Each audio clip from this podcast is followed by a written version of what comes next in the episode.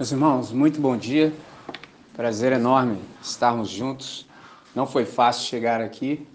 No entanto, como disse o poeta, mas eu estou tão feliz, entendeu? Motivo da minha alegria ah, são vários. Se eu fosse listar, o mais importante de todos é que eu sou do time dos perdoados, entendeu? Sou do time dos perdoados. Se um dia eu tiver uma lápide, porque eu descobri um dia desses aí o que significava aquela expressão, não tem onde cair morto. Eu não sabia o que, que significava, agora eu sei. Se você cair morto ali, alguém fala assim, chega mais um pouquinho para lá, porque aí não te pertence. Então, se um dia eu tivesse uma lápide, gostaria que estivesse escrito nela a coisa mais importante, perdoado. E a segunda razão pela qual estou satisfeito, alegre de estar aqui, feliz também, é porque hoje a gente tem a oportunidade de, a, de celebrar nosso primeiro ano das nossas reuniões presenciais contínuas. Nós começamos exatamente em 3 de abril e nunca mais paramos, graças a Deus.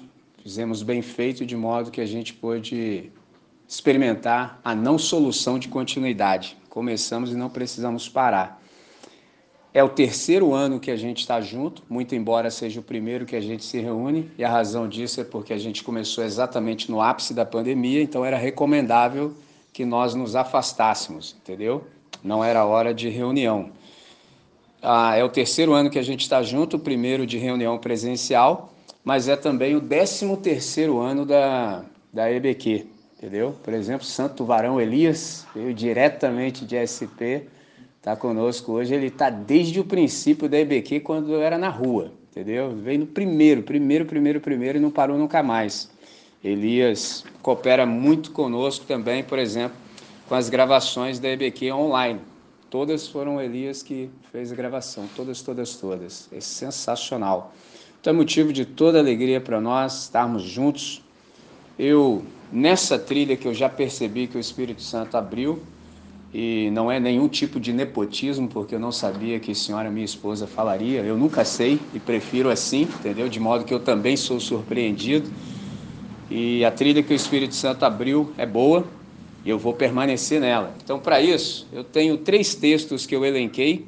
Você pode abri-los no momento ainda mais oportuno, nós vamos ler. Então, o primeiro texto, João capítulo 1, verso 29. Primeiro texto que embasa a reflexão dessa nossa manhã de Páscoa. João 29, segundo texto, segundo registrou Mateus, capítulo 26, versos 26 a 28. Terceiro texto, missionário Paulo, segunda carta aos Coríntios, capítulo 5, verso 7.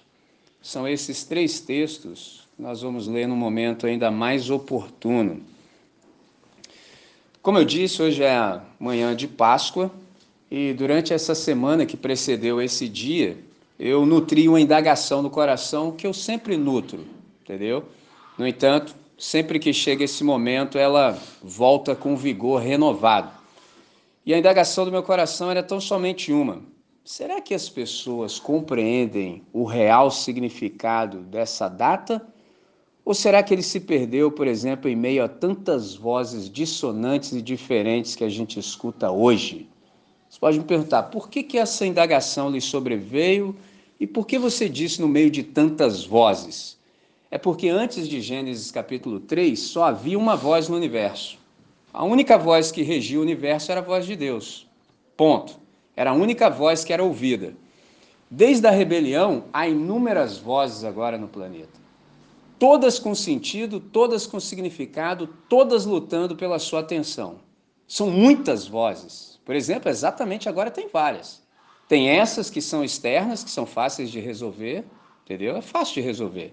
Agora, o problema são as vozes que nós temos dentro, que você às vezes coloca a cabeça no travesseiro à noite e o negócio não para, é frenético, entendeu? Você pensa em fazer uma coisa, a voz te fala para fazer outra e o negócio é tenso.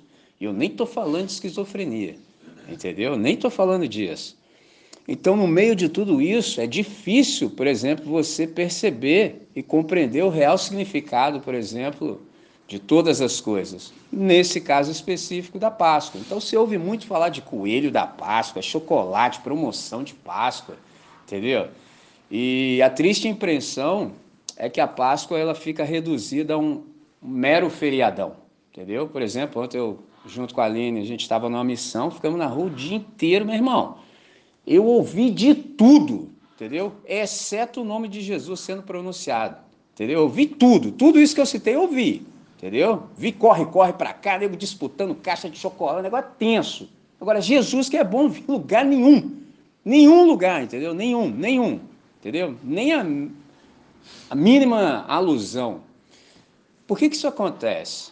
Dadas as características, por exemplo, do tempo que a gente está inserido, a gente vive dias de superficialidade, dias de distorção e dias de artificialidade.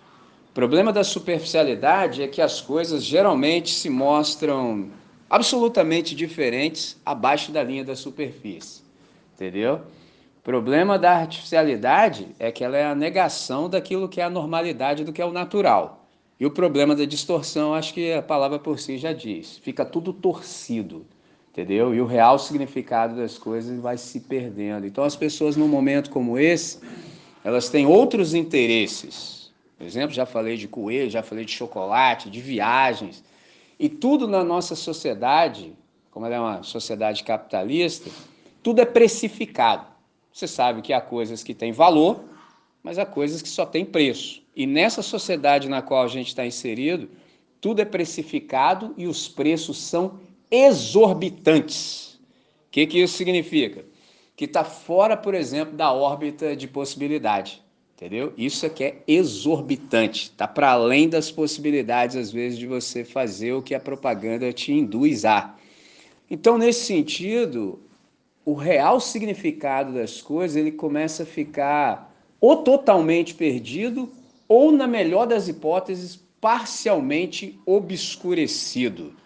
Por exemplo, hoje é extremamente necessário acrescentar a palavra verdadeiro, verdadeira ou de verdade após certas palavras. Páscoa é uma delas.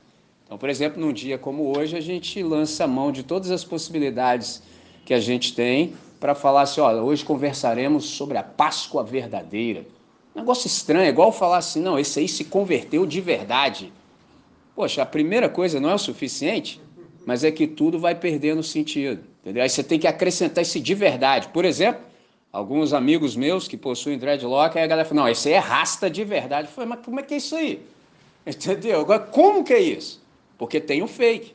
Por exemplo, sexta-feira próxima passada eu estava no ambiente e aí estava com o cabelo fora do tam e aí uma pessoa ficou conversando comigo, uma estudante do colégio, conversou, conversou, conversou. Ah, mas aí você fez desse tamanho já?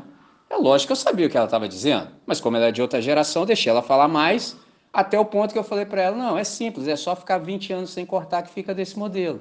Aliás, sem cortar e pentear, entendeu? Aí no processo natural ele se embola, fica assim. Aí menina,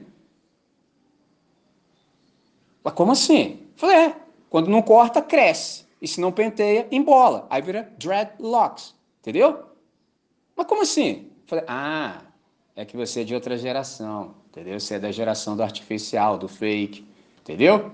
Por isso que às vezes eu uso muito assim, porque aí o cara acha que meu cabelo é público, aí já quer puxar, o outro quer cheirar. Eu falei, como é que é isso aí, cara?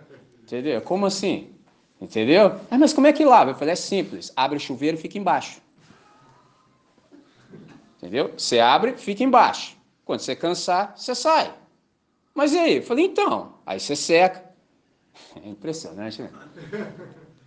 Se as pessoas soubessem que requer muito mais cuidado do que, entre aspas, um cabelo normal, não falariam a metade das coisas que falam. Como eu não tenho muita, assim, não vou dizer paciência, não é, o caso não é esse, mas é muito tempo para certas coisas, eu corto na raiz, entendeu? Mas é o problema do tempo que a gente vive, entendeu? As pessoas não sabem lidar com naturalidade porque é muita artificialidade, é muito fake. Então, quando o camarada vê um negócio de verdade, entendeu? Aí tem que botar a mão, tem que ver se é isso mesmo. Ah, meu amigo, entendeu? É, eu não vou nem falar mais sobre isso, não, que é, vai longe, entendeu? Então, a gente precisa acrescentar esse de verdade. Nessa sociedade que a gente está inserido hoje, que é a sociedade da informação, até mesmo Um aplicativo já se tornou até um verbo, um Google. O Google você pode falar assim, dá uma googada aí para você aprender alguma coisa, entendeu? Dá um Google. Então, assim, eu parto do pressuposto que nós já temos ciência de que é contra a lei da biologia um coelho por ovos, né? Quanto mais de chocolate, né? Por favor, né, cara? Entendeu? Assim, é contra a inteligência. É como a expressão que eu gosto. A arrumação cromossomial específica. Vulgo inteligência. É contra a inteligência um coelho por ovos quanto mais de chocolate, cara. Como é que é? Entendeu? Não, é. é né? Olha aí, ó. Começou. Olha os dois. Ornitorrinco, ornitorrinco da Páscoa. Entendeu? Mas o coelho é uma afronta à minha inteligência. Então, contrariando a lógica do Deus mercado, indo no contrafluxo, por exemplo, do status quo, nós que somos a comunidade dos discípulos, que somos seres pensantes, porque já dizia o nosso irmão de saudosa memória John Stott, crer é também pensar. Um livro que é altamente recomendável. É um livreto, mas vai fazer sua cabeça funcionar para a glória de Deus. Crer é também pensar. Então, nesse sentido, eu chamo vocês para a gente fazer uso, pelo menos de ah, quatro presentes que a Trindade nos tem concedido. É o nosso aniversário e a gente é presenteado. O primeiro presente que a Trindade nos deu é a mente. Segundo presente, Bíblia Sagrada. Terceiro presente, Espírito Santo. Quarto presente, a comunidade. Então, de trás para frente, comunitariamente, eu quero ler com vocês os textos. O texto está no livro da comunidade e nós vamos suar a nossa mente depois que lermos o texto e vamos contar com o auxílio magnífico do Espírito Santo, porque só o Espírito Santo sabe o que está dito no livro da comunidade. Ele é a pessoa da Trindade que pode nolo revelar, entendeu? Nos dizer qual é o conteúdo. Então a gente precisa agora de iluminação. A revelação a gente já tem, está em nossas mãos, em português, e agora a gente precisa do auxílio do Espírito Santo. Então, o primeiro texto, João capítulo 1, verso 29, palavras do primo de Jesus, João o batizador, o imersor. No dia seguinte viu João a Jesus que vinha para ele e disse: Eis o Cordeiro de Deus que tira o pecado do mundo. Esse é o poeta João falando. Agora, Mateus capítulo 26, versos 26 a 28.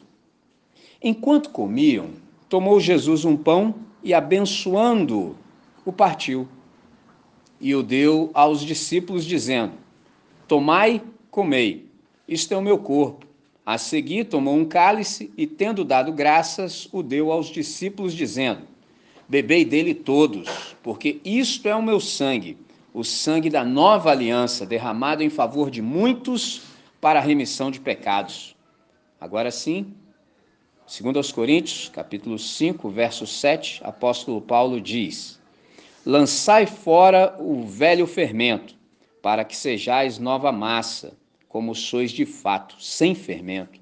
Pois também Cristo, nosso Cordeiro Pascal, Cristo, nossa Páscoa, foi imolado.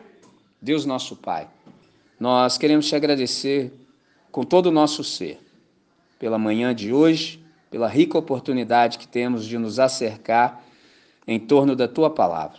Obrigado pela dádiva concedida à comunidade, obrigado pela vida comunitária que temos desfrutado Obrigado pelo texto sagrado. Obrigado pelo teu Santo Espírito que faz mediação entre nós.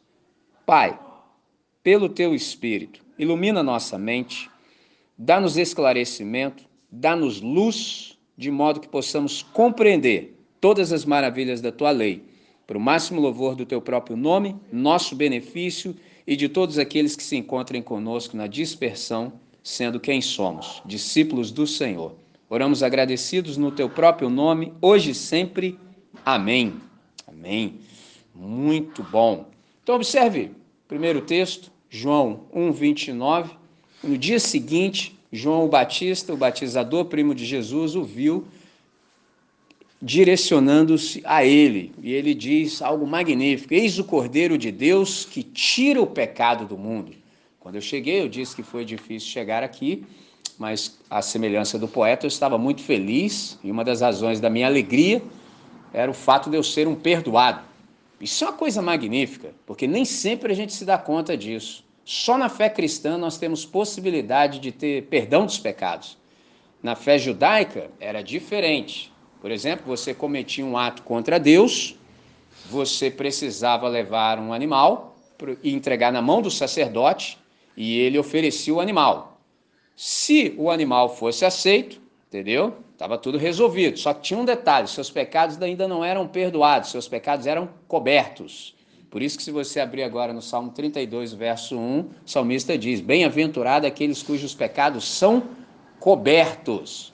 Uma coisa é você cobrir, outra coisa é você tirar. São coisas absolutamente diferentes. É igual quando a gente joga alguma coisa para debaixo do tapete. Você acha que está encobertado entendeu? Mas não foi tirado, não foi liquidado, não foi resolvido. Quando João disse o que disse, galera prestou bastante atenção porque eles esperavam de fato por esse cordeiro. Porque esse cordeiro que Jesus personifica, lá no Antigo Testamento, era só uma sombra, um tipo, um arquétipo. Era um símbolo de uma realidade vindoura. Então, todo israelita, quando celebrava a Páscoa, aquela Páscoa judaica, ele celebrava com a seguinte memória: nós fomos libertos. Entendeu? O anjo exterminador passou por sobre nossa casa, porque a palavra Páscoa significa exatamente isso. Pessar, em hebraico, ou em inglês, Passover. Entendeu? Passar sobre. Interessante. Então, o anjo exterminador passou por cima de todas as casas em cujas vergas havia sangue, o sangue do cordeiro. As casas que não tinham o sinal, o sangue, o anjo exterminador entrou e matou o primogênito. Primogênito, para quem não sabe, é o primeiro filho de toda a família. Por exemplo, eu sou primogênito de meu pai e minha mãe, assim como Zion é o nosso primogênito, entendeu? Então, quando João diz isso, pelo menos dois dos discípulos dele o deixaram e começaram a seguir a Jesus. Um deles era o João, poeta, que escreveu esse texto. O outro era o mesmo que tinha o meu nome, André. Os dois, quando ouviram isso, imediatamente seguiram após Jesus. E Jesus se volta, olha para eles e diz: O que vocês buscam? Interessante. Eles dizem: Mestre, onde assistes? Traduzindo, onde é que é a sua casa? Ele falou: Vem e vejam. Andaram três anos e meio e nunca acharam a casa de Jesus por uma razão óbvia. Jesus é sem teto, morador de rua, nunca teve endereço fixo, entendeu? Depois dos 30. Não tem, entendeu? Interessante isso morador de rua. As aves dos céus têm os seus ninhos, as raposas os seus covis, mas o filho do homem não tem onde reclinar a cabeça. O primeiro sentido é exatamente esse: não tenho habitação. Mas o sentido mais profundo é: a minha palavra não encontra um lugar para ela estar. São poucos aqueles que me dão ouvido nesse mundo. Interessante isso. Então, quando João fala isso, é algo magnífico. A parte que eu quero lhe chamar a atenção é para o verbo.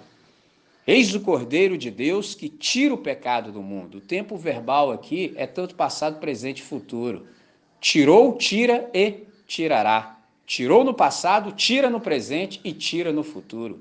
Isso, quando bem compreendido, é uma coisa sensacional para nós. Toda vez que eu posso, eu falo isso e graças a Deus entra com potência no coração das pessoas. Por exemplo, sexta-feira passada eu fiz menção a esse texto, numa outra configuração, para um outro público, e uma pessoa me procurou no final. Você poderia falar aquele negócio que você disse de tirar, porque isso foi muito bom e eu não consegui pegar direito. Fala novamente. Falei, mas é com todo prazer. Falei, tira, tirou e tirará. Isso significa que o seu passado está liquidado seu futuro está garantido e o seu presente está abençoado. Nada de depressão, acabou, entendeu? Seu passado não vai mais te assombrar, seu futuro não vai mais lhe trazer ansiedade e o seu presente não vai lhe provocar estresse. Está tudo resolvido. Passado está liquidado, lançado no mar do esquecimento. É uma roupa que não te serve mais. Passou. E outra, com essa compreensão, você pode até mesmo olhar para ele e ressignificá-lo. Você pode perceber coisas que você não percebia quando você estava lá. Entendeu? Mas e o meu futuro? Porque assim, eu sou do time da ansiedade, gosto de roer uma unha, entendeu? Gosto de me movimentar sem sair do lugar. O negócio para mim é tenso. Eu nunca estou presente no presente, eu estou sempre pensando o que, que eu vou fazer depois que eu terminar aqui, e eu nunca por isso estou aqui. O negócio é tenso para mim. E aí? Está garantido o seu futuro. Está garantido, está assegurado. Pode ficar tranquilo que vai rolar. Só fica nessa trilha aqui, entendeu? Vai chegar, pode ficar tranquilo. Mas aí tem gente que não. Sabe como é que é? O ser humano é assim, nós somos assim. Tá, beleza, tá legal, duas dimensões resolvidas. Mas assim, meu presente. E o estresse que eu sinto? Porque assim, é acúmulo de presente. Não precisa. Está abençoado. Então a grande questão agora é você estar dentro daquilo que já está abençoado pelo Senhor. Só tem um jeito. É você estando presente no presente, desfrutando do presente como um grande presente. Você nunca pode viver em outra dimensão, não tem como. Entendeu? No passado não dá, já passou. Amanhã também não vai dar porque é possibilidade. E se é possibilidade, depende muito das atitudes que você vai ter hoje porque senão você estraga o amanhã também. Resumindo, fica aqui hoje que é a melhor coisa que você faz. Entendeu? Um dos grandes problemas que a gente tem é que a gente nunca está presente no presente. Aqueles entre nós que são professores sabem disso. Você foi lá, deu a matéria para o camarada, explicou da melhor maneira possível. O cara tinha a plataforma de ensino à distância mais eficaz e antiga da humanidade, que é o livro. E como é que o cara não pegou a visão? É simples. Ele não estava lá. Porque se ele tivesse lá, meu irmão, poxa, faz isso comigo. Ali, ó. Essa é a clássica. Primeira coisa que se faz quando entra no sexto ano para dar aula. Depois do prazer estar com vocês, entendeu? prazer renovado, porque senão o aluno te tira. Ih, mas você fala isso aí todo dia. Entendeu? Mas hoje é um novo dia, entendeu? Então é um prazer renovado. Aí você já coloca lá, página tal. Dez minutos depois, qual é a página? É esse livro aqui? Falei, caramba, não é não? Você que não liga lá, né? Você que não liga a paciência no talo, não, entendeu? É assim que é, desse modelo. O cara não está presente no presente. É difícil, irmão. É muito difícil quando nós estamos onde o nosso corpo está. Muito difícil, muito difícil. De vez em quando acontece. Você precisa de muita intencionalidade.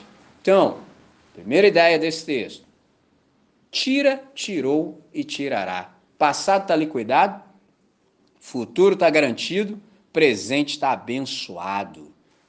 Segundo texto, ou melhor, terceiro texto, lançai fora o velho fermento. 1 Coríntios capítulo 5, verso 7, para que sejais nova massa, como sois de fato sem fermento. Pois também Jesus, o Cristo, nosso Cordeiro Pascal, a nossa Páscoa, foi imolado. Então, a partir desse texto aqui, eu quero só reafirmar o óbvio, que Páscoa não tem nada que ver com chocolate. Só reafirmar o óbvio, entendeu? Por quê? Porque não é um, não é um coelho, é um cordeiro, não é chocolate, é o sangue, entendeu?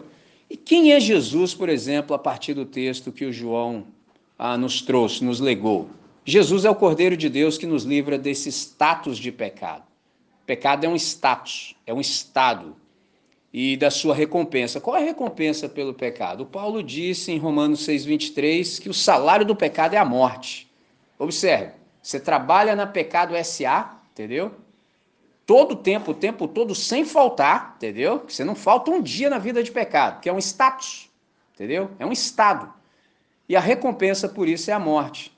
Graças a Deus por essa vírgula, essa conjunção adversativa. Todas as vezes que você lê o texto sagrado, e você encontrar uma vírgula em uma adversativa, saiba que o que vale é o que vem na sequência.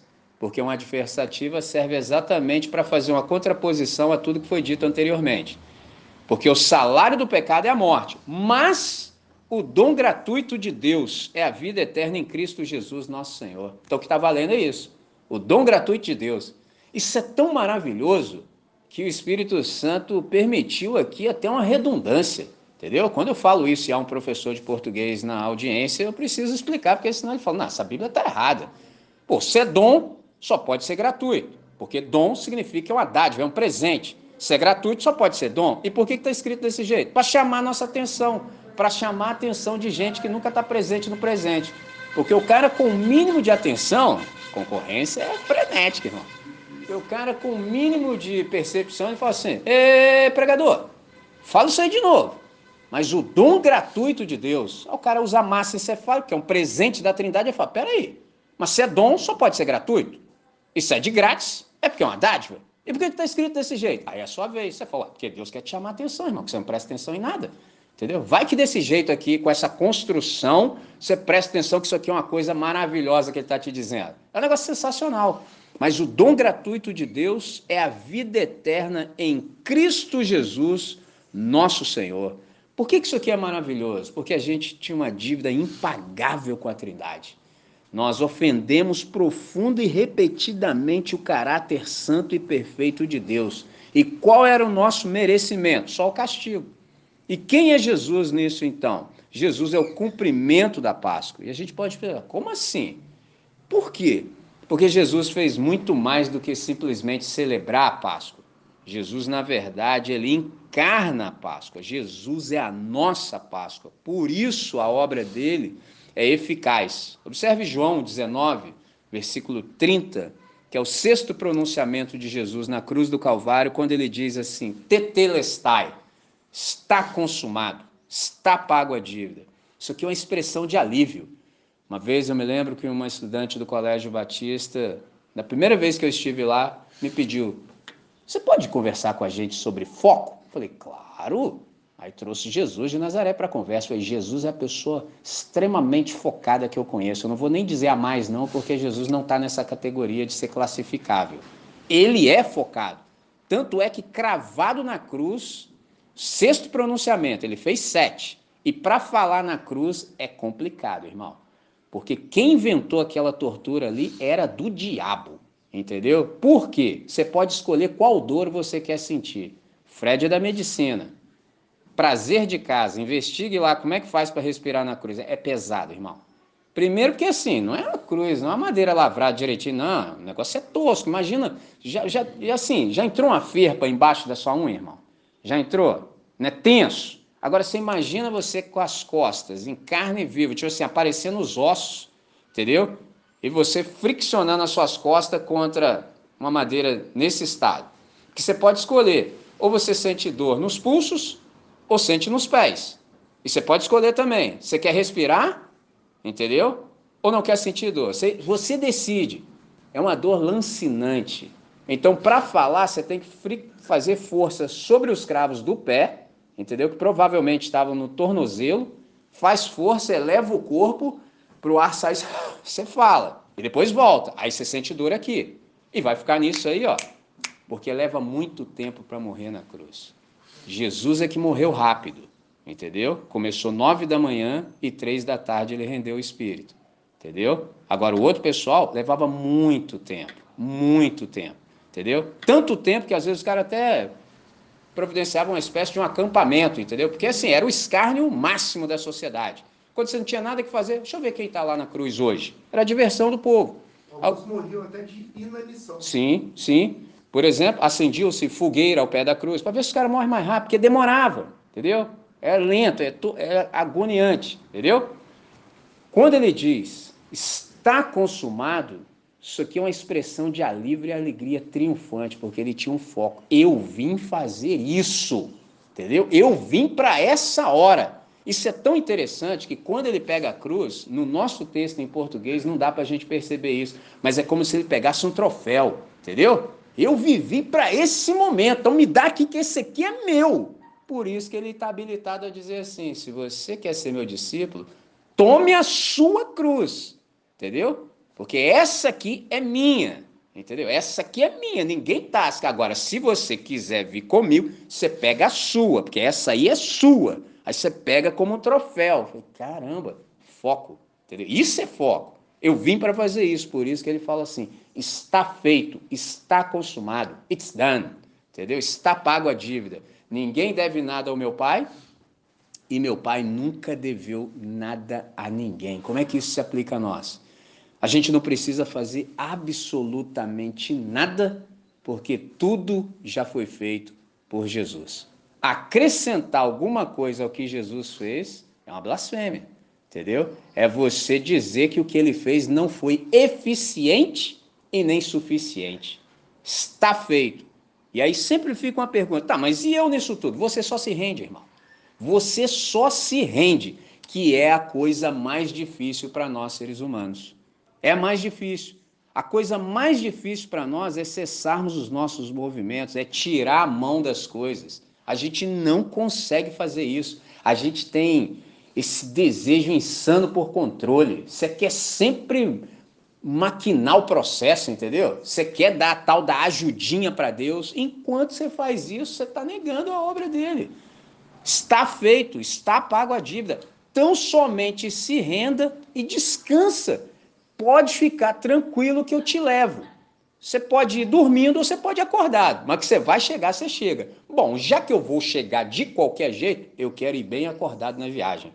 Entendeu? Porque eu estou no caminho, a caminho e proclamando que há caminho. Essa é minha vida. Então quero ir muito bem cônscio do que está acontecendo no processo. Mas se você dormir também, você vai chegar lá.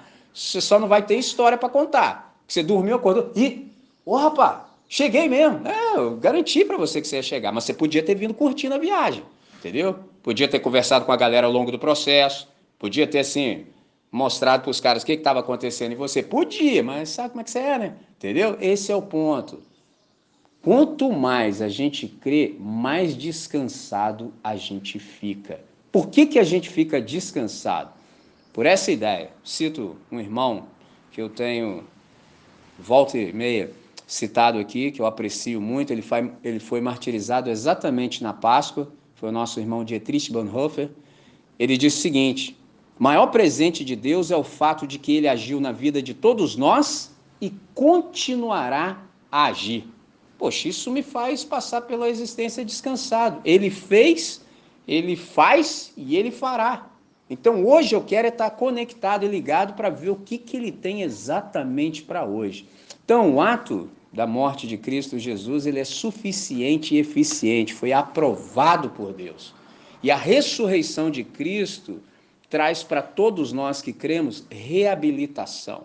Eles falam, como assim? Deixa eu te dar uma leve compreensão do que seja a Páscoa judaico-cristã. Por exemplo, o judeu ele entendia a Páscoa como libertação. Então, toda vez que ele celebra a Páscoa, ele também se lembra tanto ah, do livramento que eles experimentaram no Egito, entendeu?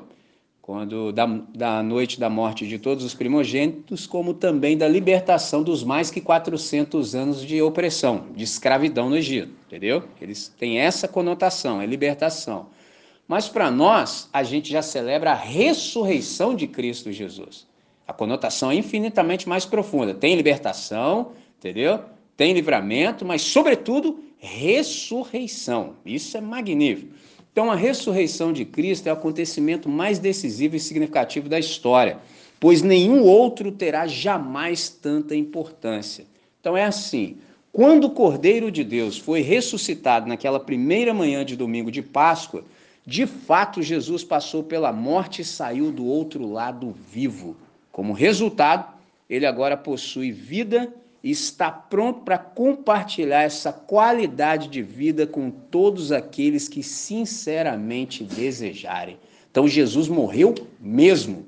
Por isso que toda vez que eu tenho oportunidade, eu sei que vocês já sabem, eu só vou tão somente relembrar e aqueles que porventura vejam esse vídeo no futuro, se não sabem, saberão. Jesus morreu mesmo. Logo, Jesus não ressuscitou, por uma razão óbvia. Morto não comete ação. Então, Jesus morreu mesmo. Mas isso tem um nome, chama economia da Trindade. Aí o Pai, primeira pessoa da Trindade, por intermédio da terceira pessoa da Trindade, que é o Espírito Santo, ergueu Jesus dentre os mortos. Porque Jesus estava morto mesmo. E o morto não pode cometer ação, então ele não pode ter ressuscitado. Ele foi ressuscitado é diferente. Isso bem compreendido traz muita esperança para nós. Por quê? Porque o mesmo Espírito que ressuscitou Jesus dentre os mortos está atuando em mim e você que cremos. Já parou para pensar nisso? É um negócio magnífico, irmãos. O mesmo poder que ergueu a Jesus dentre os mortos está revitalizando o nosso ser. Por isso, Efésios capítulo 2 diz que nós estávamos mortos em nossos delitos e pecados. Falar isso assim, tem gente pensando, mas como é que eu estava morto? Estava andando para lá e para cá. Irmão, você já viu a série chamada Walking Dead? Então, você era um cadáver ambulante. Você era um morto insepulto. Você não era vivo, você vivia de energia residual. Entendeu? É aquilo que faz o ventilador continuar a girar, mesmo embora o cabo tenha sido desconectado da fonte. É isso. Vida é aquilo que você experimenta quando você se conecta a Cristo Jesus. Ele tem a vida. Não é essa vida bios, de onde vem biologia. Não. É a vida zoe. Vida bios, todos nós que chegamos no planeta temos. Os nossos pais nos conceberam, a gente não foi natimorto, então a gente nasceu, a gente está na bios. Agora, a vida que Jesus disse, ele fala assim: Eu vim para que vocês tenham vida e a tenham em profusão, é Zoe. Entendeu? Zoe, por exemplo, tem a qualidade da eternidade. Vou dar uma pausa.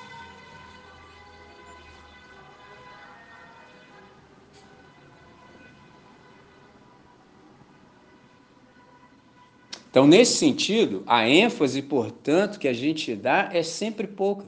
Por mais que a gente enfatize, a gente nunca vai conseguir abarcar toda a compreensão que isso nos traz. Então, chama atenção novamente. Jesus de Nazaré foi o único que morreu e foi ressuscitado. O que, que isso significa? Que isso aqui é o evento mais importante da história da humanidade. A ressurreição de nosso Senhor e Salvador Jesus Cristo dentre os mortos é o ponto culminante da Bíblia Sagrada. Pergunta que a gente precisa se fazer com toda honestidade é tão somente uma. A gente já chegou à compreensão que era necessário que Jesus fosse ressuscitado? Porque se Jesus não tivesse sido ressuscitado, a nossa fé seria vã. Agora, quando nós sabemos e cremos que Jesus o foi, isso aqui enche o nosso coração de esperança. Repito, porque o primeiro de nós já o foi. Primeiro de nós já deixou o túmulo. É só uma questão de tempo, entendeu? Todos nós que cremos também o seremos. Aliás, toda a humanidade também o será. A diferença é que nós vamos para a alegria eterna e outros para a danação eterna. Esse é o ponto, entendeu? Ou seja, sofrerão o dano, entendeu? Porque rejeitaram a oferta de amor. É assim que Deus organizou a salvação.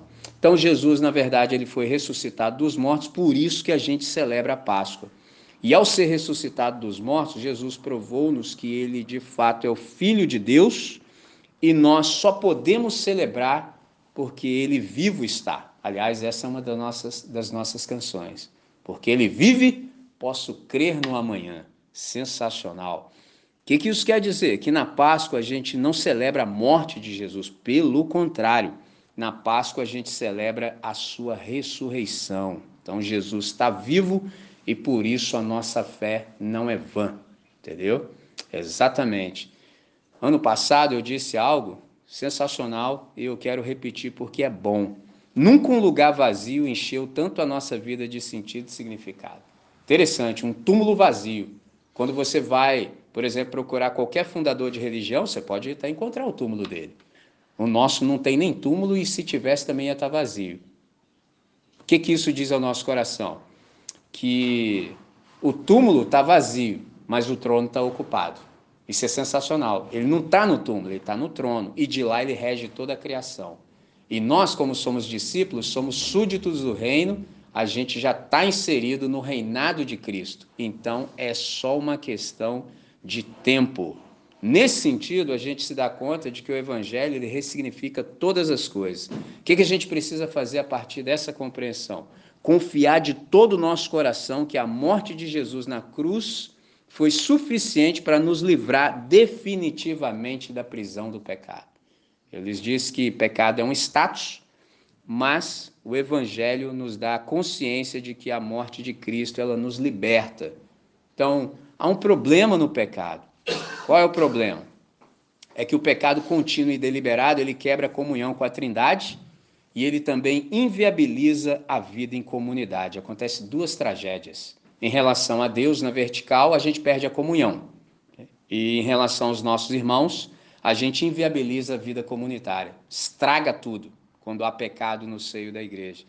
E por que, que nós pecamos contra os outros? Uns contra os outros é a grande pergunta. Por que, que a gente vai contra, por exemplo, o mandamento da mutualidade? Porque nós insistimos em sentir, pensar e fazer diferente do nosso Senhor. Por isso que a gente peca.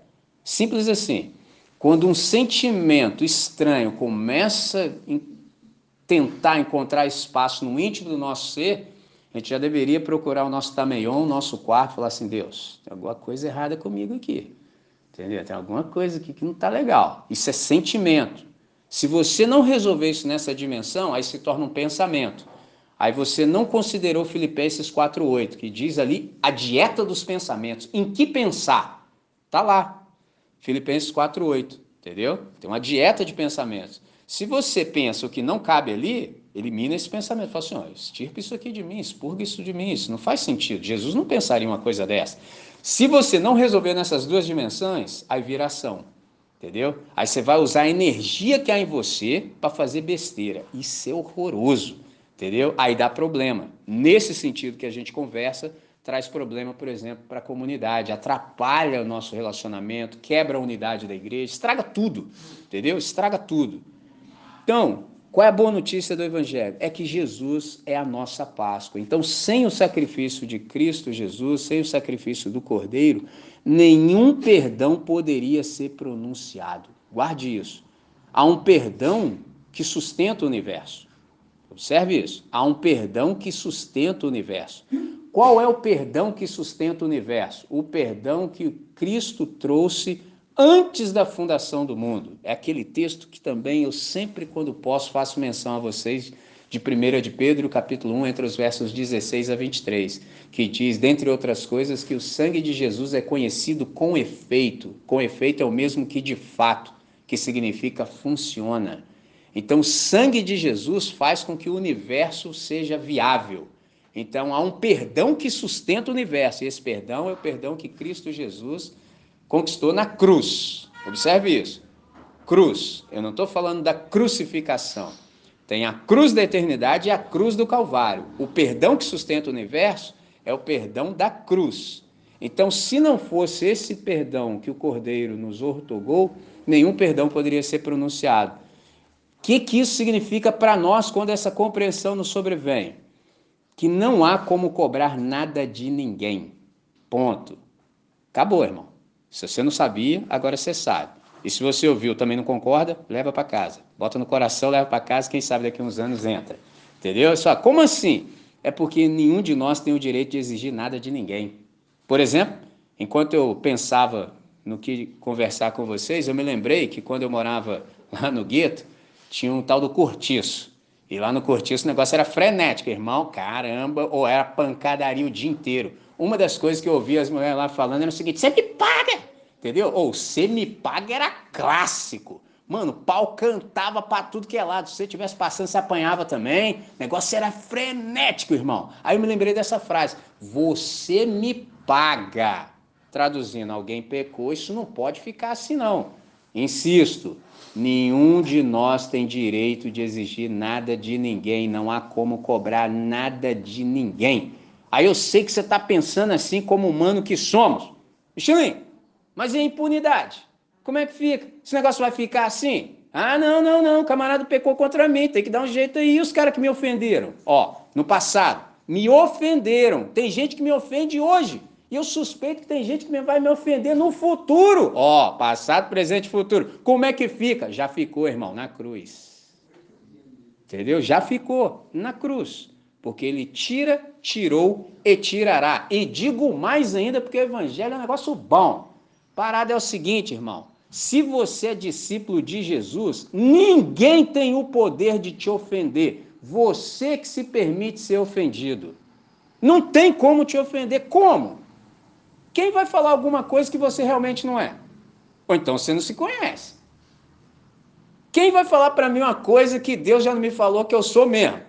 Deus falou para mim, André, você é pecador, traduzindo, você não presta não. Você é vagabunda, você é perigoso, hein? Eu que não te mato, não. Eu que não te ressuscito em Cristo Jesus, não, para ver que traço que você é. Você acha que eu não te conheço, não? Ó. Beleza. Quem vai falar alguma coisa para mim que seja mais do que isso? E quem vai falar uma coisa para mim, no sentido positivo, que Deus já não me tenha falado, assim como minha esposa disse?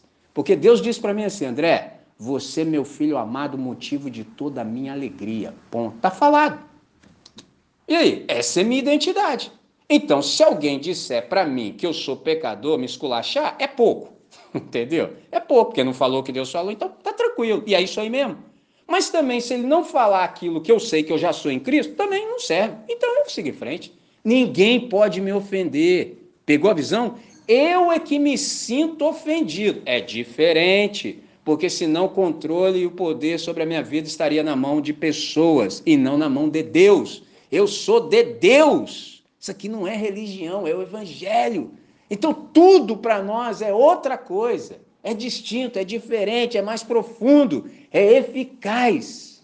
Porque Jesus é a nossa Páscoa. Sensacional. Insisto, mas a impunidade, Michelin, eu já falei, ficou na cruz. Só quero dizer uma coisa. Tem gente que bate no peito e fala, eu não sou homem de levar desaforo para casa. Já viu esse espião? Aí um dia desse, espião desse aí encontrou comigo, né? Tô na minha, não meto na vida de ninguém. Aí peão tá lá falando pra caramba e sobrou pra mim, né? Que o cara tem que achar alguém para concordar. Esse é o segredo. Né, Michelin? Como é que você é? Você também é igual eu? Não leva desaforo para casa? Eu falei, é, eu também não levo não.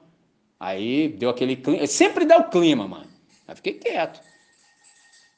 Passou um tempo, o cara falou assim: e aí? Eu falei: não, eu levo para a cruz. Vou levar uma porcaria dessa para minha casa, para quê? O que, que a minha esposa tem com isso? O que, que os meus filhos têm com isso? Entendeu? Isso aí não é ruim para caramba? Para que, que eu vou levar isso para casa, rapaz? A nossa questão é muito simples. Qualquer coisa que aconteça conosco, a gente aposta uma corrida. Vamos ver quem chega primeiro na cruz. Vaza, irmão. Entendeu? Vaza para a cruz. Nosso lugar é ali. Vaza para lá. Simples assim. Então, nenhum perdoado tem o direito de não perdoar. Ponto. Se porventura ainda não entrou, é simples. Deus nos perdoou do imperdoável. Como, pois, não perdoaríamos? Explica essa para mim. Deus nos perdoou do imperdoável. Como, pois, não perdoaríamos? Essa é uma pergunta retórica. Entendeu? Como, irmão? Mas suponhamos que a gente seja louco de falar assim, ah, senhor, essa palavra é bonita aí, mas eu vou perdoar ninguém não. Entendeu? Então é o seguinte, não posso te deixar iludido.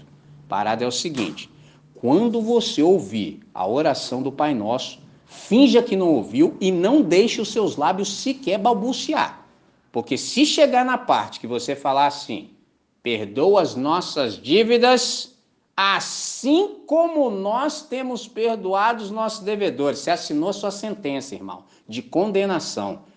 Porque ali está dito o seguinte: Deus, eu só tenho coragem de te falar acerca de perdão, sendo o Senhor um Deus perdoador, porque o Senhor sabe que eu estou te imitando. O Senhor viu a rapaziada que me trouxe dano, o Senhor viu que eu perdoei geral. Então, sendo eu perdoador de geral, assim como tu és, eu também tenho coragem de te falar sobre perdão, porque eu seria muito cara de pau mentiroso se eu te falasse sobre perdão, sendo eu um retentor, um detentor de perdão, sei lá, como é que é a expressão agora? Alguém que retém.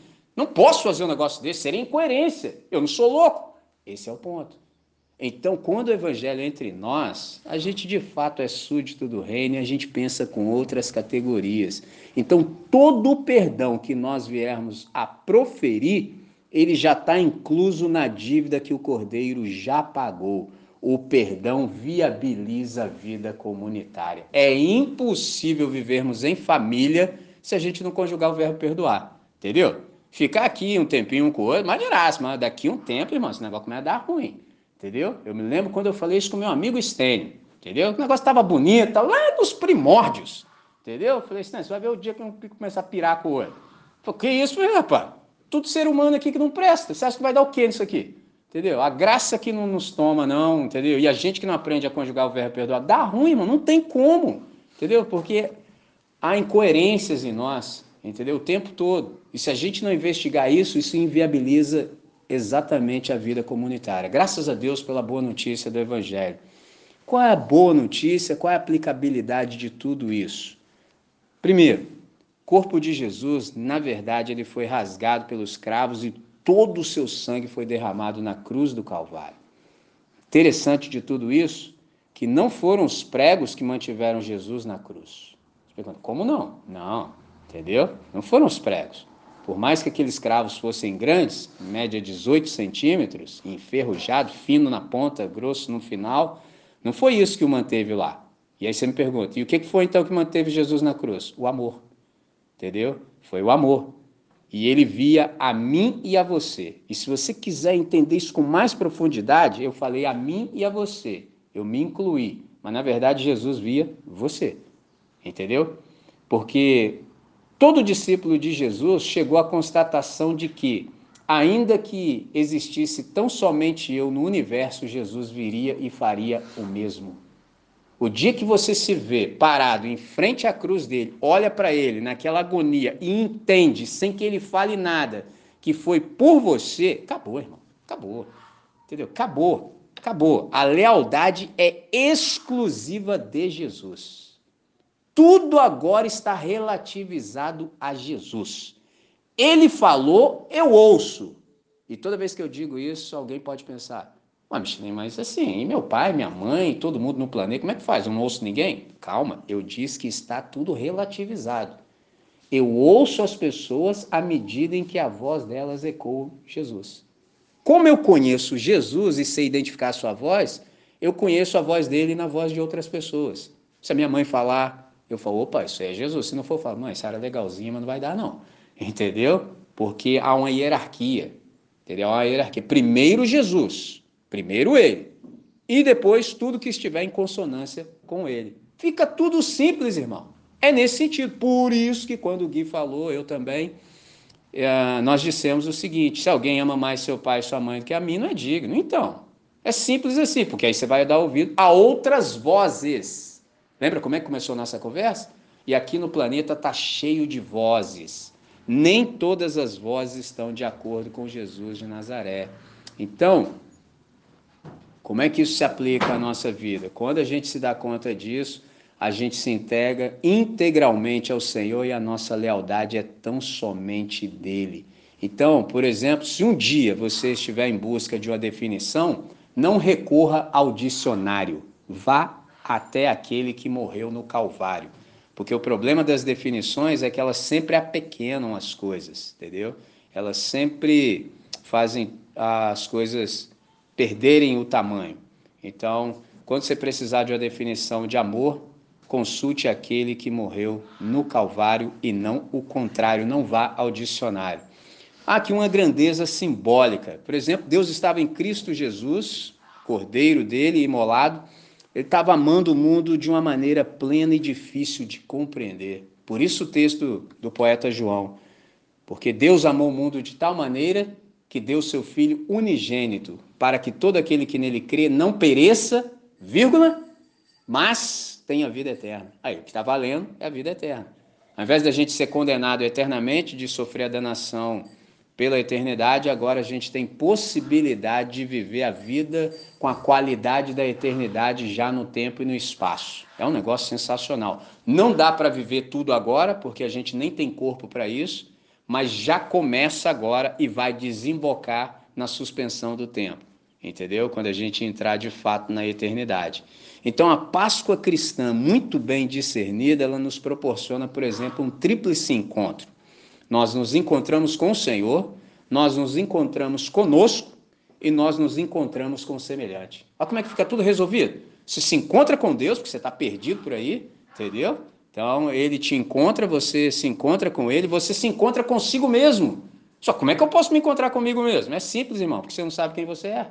É simples, irmã, você também não sabe quem você é. Você acha que você é alguma coisa, isso tem um nome, chama presunção. Entendeu? Ou então você acha que você é o que os outros dizem que você é. Por isso, essa ideia frenética que a gente tem de reconhecimento. Ó que loucura! Agora, quando você se encontra com Deus, você se encontra consigo você vai ter a sua identidade resgatada e retomada. Quem é você? Por exemplo, se soubessem quem eu era, nunca tinham me chamado de André. E eu não tenho problema nenhum com meu nome. Gosto muito do meu nome. Oh, Para mim está excelente. Tentei escolher os melhores nomes, entendeu? O primeiro eu fui mais bem sucedido, entendeu? No segundo, ela se antecipou a mim, entendeu? Mas, né, como a sabedoria já habita um pouco o meu coração, entendeu? Que o primeiro era Zion, o segundo era o Lion. Aí quando eu vi na rede mundial dos computadores que era Noah, falei, é Noah. Ué, vou falar que não. É claro, é, é Noah, pô. entendeu?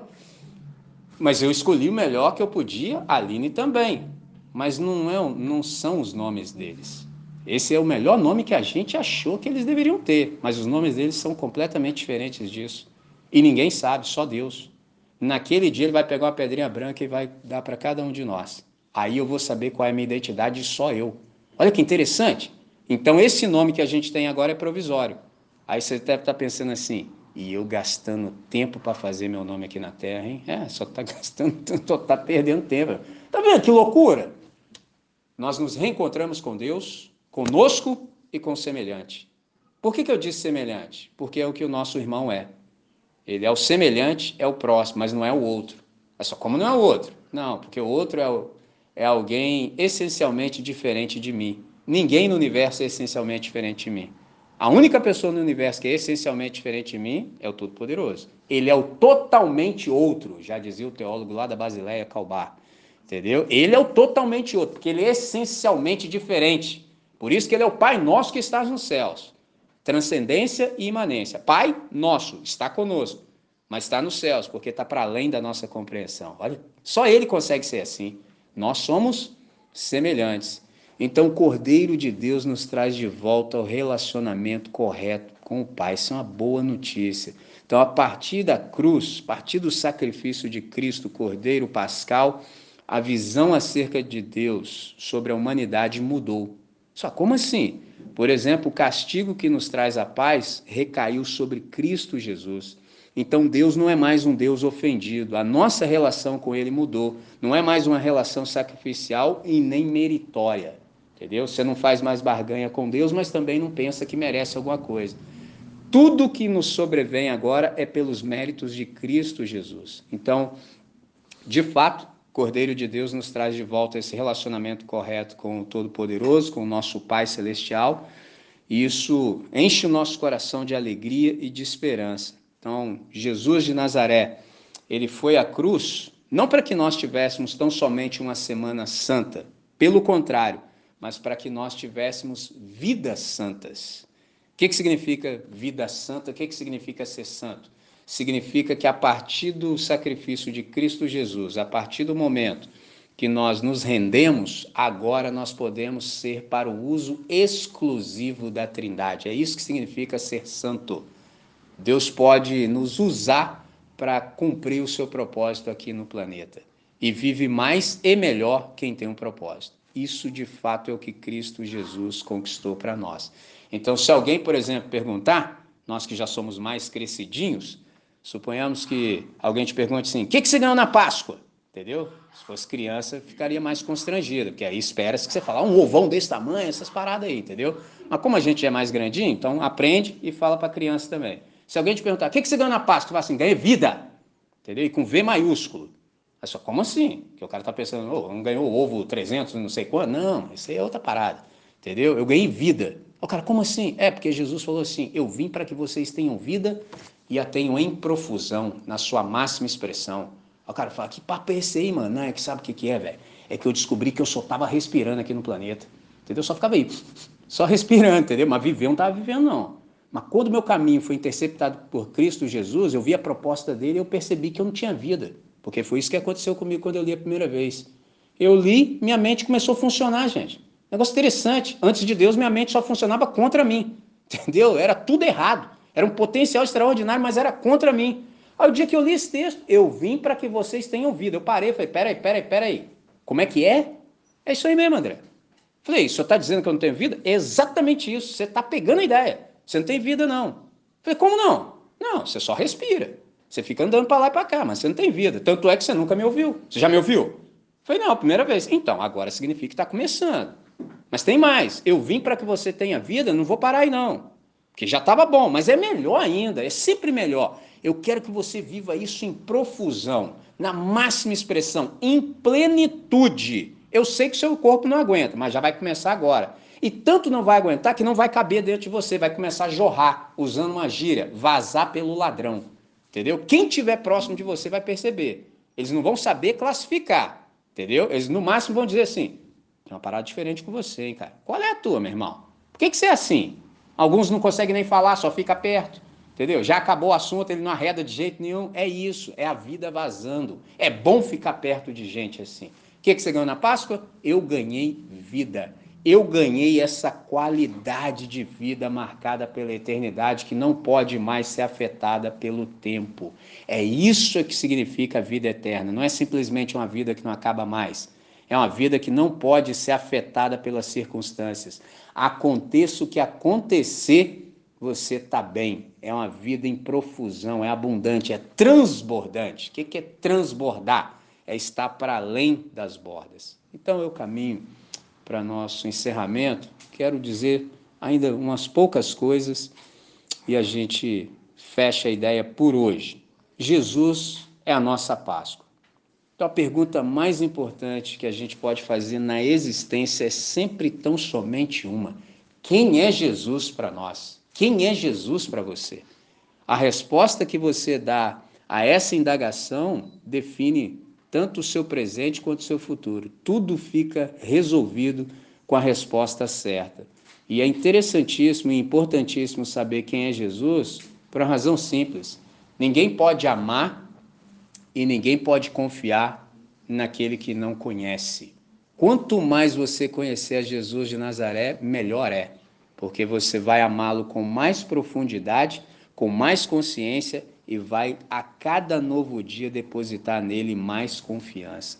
Então, em Jesus de Nazaré, que é uma pessoa, que é o verdadeiro Deus o verdadeiro homem, está a resposta para o sentido da nossa vida e para a realidade última do ser humano. Jesus é a nossa Páscoa. Ele é a resposta total, superabundante e satisfatória às perguntas da humanidade acerca de verdade, acerca do que dá sentido à vida, da realidade, da alegria e da beleza. Então, isso aqui traz uma palavra de encorajamento para todos nós. Qual é a palavra de encorajamento? Que a gente precisa, em todo o tempo, se abrir cada vez mais para um encontro pessoal e profundo com o Cordeiro de Deus que tira o pecado do mundo e que dá o verdadeiro significado da nossa existência. Isso precisa ser algo que a gente executa todo novo dia. Última coisa que quero lhes dizer é sobre a ressurreição. Os nossos antepassados, quando percebiam a Páscoa pelo prisma judaico, eles a viam como libertação. Na fé cristã, marcado pela, por exemplo, compreensão judaico-cristã, a gente enxerga como libertação, como reabilitação e também como possibilidades. Em que sentido? A família Deus, a Trindade, nos oferece perdão, abrigo e horizonte amplo. Então a Trindade, na verdade, ela tem um programa de construção sob sua supervisão.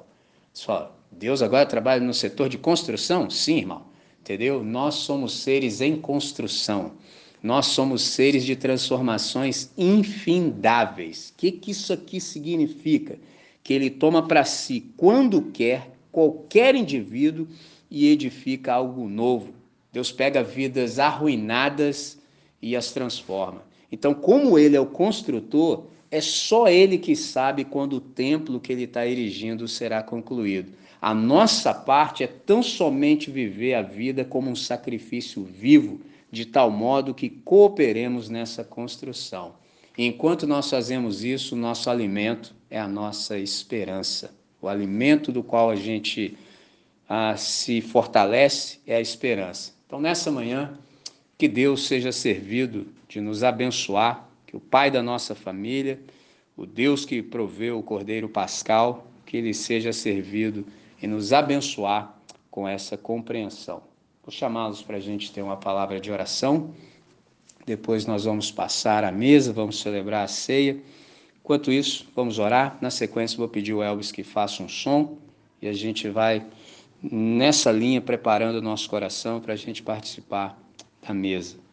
Deus nosso Pai, muitíssimo obrigado por essa hora.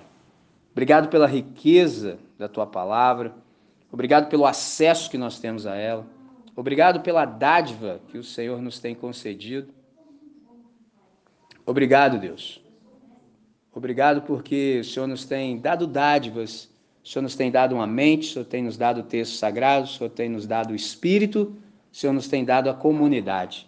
Então a gente te agradece pela leitura comunitária que nós fizemos hoje, te agradecemos por tudo quanto conseguimos ouvir, te agradecemos por tudo quanto conseguimos assimilar e, sobretudo, apreender. Obrigado, Deus. Mantém tudo isso no nosso coração, de tal maneira que seja visível a transformação que o Senhor opera em cada um de nós e que isso possa beneficiar aqueles que venham se encontrar conosco sempre e que isso redunde em louvor e glória para o teu nome. Oramos assim, agradecidos em nome de Jesus. Amém, Senhor. Amém. Amém.